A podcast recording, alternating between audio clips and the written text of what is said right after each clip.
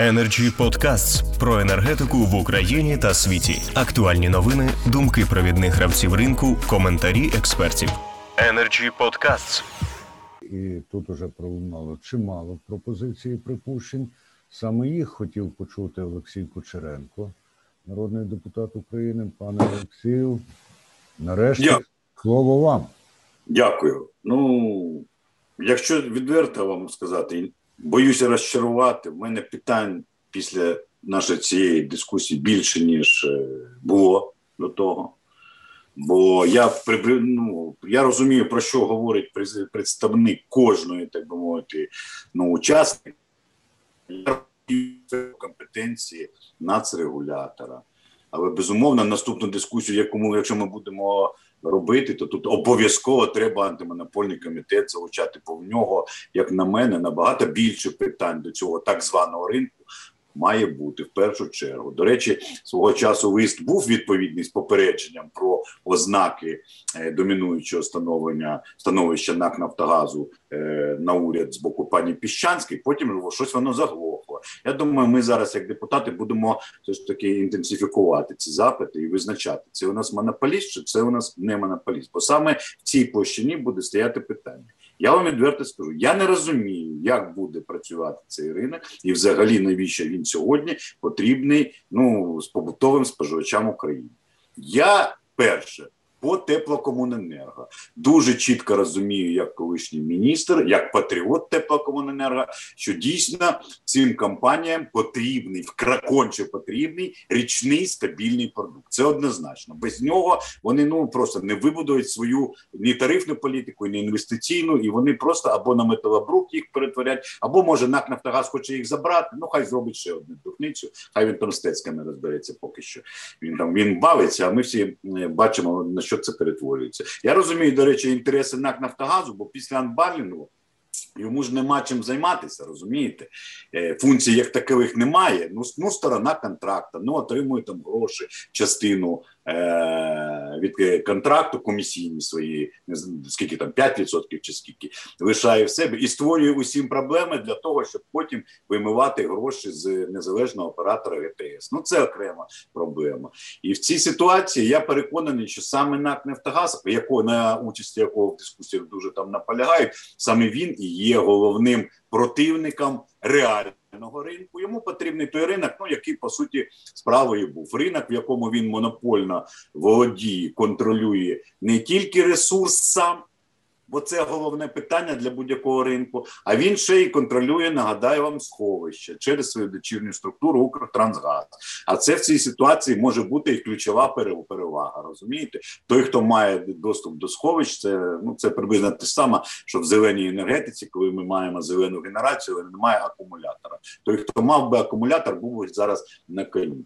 І я бачу дві моделі, бо як зможе пан Компан разом з групою компаній, там інші трейдери вибудувати свою річну стратегію, я не уявляю собі поки що. Просто я не уявляю. До речі, в мене дуже цікаве питання до усіх дискутантів. Скажіть, друзі, як ви думаєте, чому НАК «Нафтогаз» я ніколи не бачив там на площадці оцієї біржі ТТФ напряму? Чому він сам там не купує газ безпосередньо? Чому газ ми імпортуємо постійно через якихось посередників?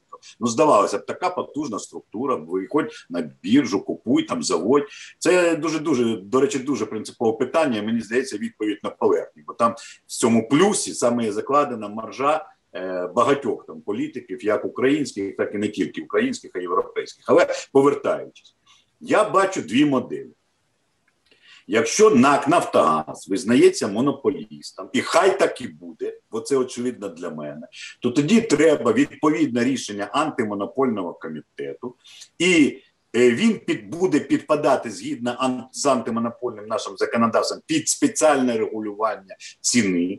Хай вона регулюється, ця ціна, і вона може, хай вона навіть через біржу, продається учасникам, постачальникам, всім ринку, бо дійсно НАК «Нафтогаз» не здатний вийти сьогодні, охопити всі 100% ринку, але там буде прозорі, абсолютно нормальні умови біржової цієї торгівлі, за якої лоти будуть відповідно нормальних розмірів, умови оплати рівні для всіх, підкреслюю, і обмежена маржа постачальників для того, щоб, власне кажучи, в рамках маржі вони створювали цю конкуренцію. Чим не модель?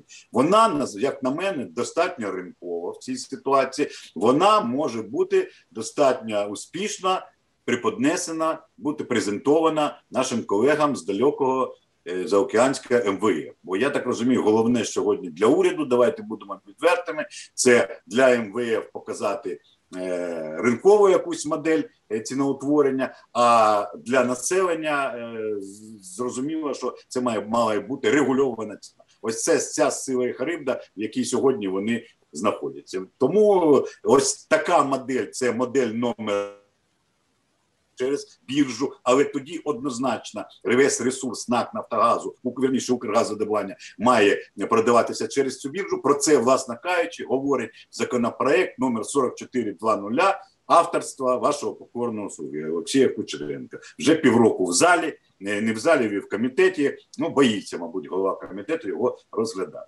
Є друга модель, це, умовно кажучи, те, що пропонує сьогодні колега моя по парламенту, пані Тимошенко, коли ми на рівні закону повертаємо норму про те, що весь український газ йде в першу чергу для потреб населення і тепла для населення, це те, що було до 15-го року до ринку природний газ, і діє магічна формула, умовна собівартість плюс рентабельність, якась там 20-30% можна дискутувати.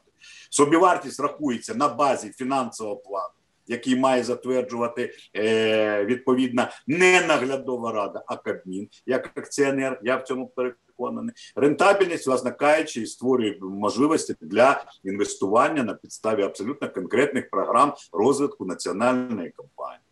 Є і такі варіанти. До речі, я коли інколи чую Юрія Сухого і Юрія Юрійовича Вітренка, останні його новації, мені здається, що йому просто визначення цієї формули трошки не вистачає. Бо він каже приблизно про те ж саме, що я сьогодні і кажу. Тому я відверто, ще раз повторюю, щоб не гаяти час, я зараз просто чекаю, хочу подивитися. Доручення урядові я подивився, які на Кабміні були зроблені. Як вони будуть відпрацьовані, зараз поживемо, побачимо. І підспудно я розумію одне, що зараз буде дуже серйозне протистояння між так званою незалежною наглядовою радою, яка буде свою гру продовжувати в інтересах, як на мене, точно не українців, а в своїх інтересах, в інтересах, умовних інтересах групи неіснуючої НАК «Нафтогаз».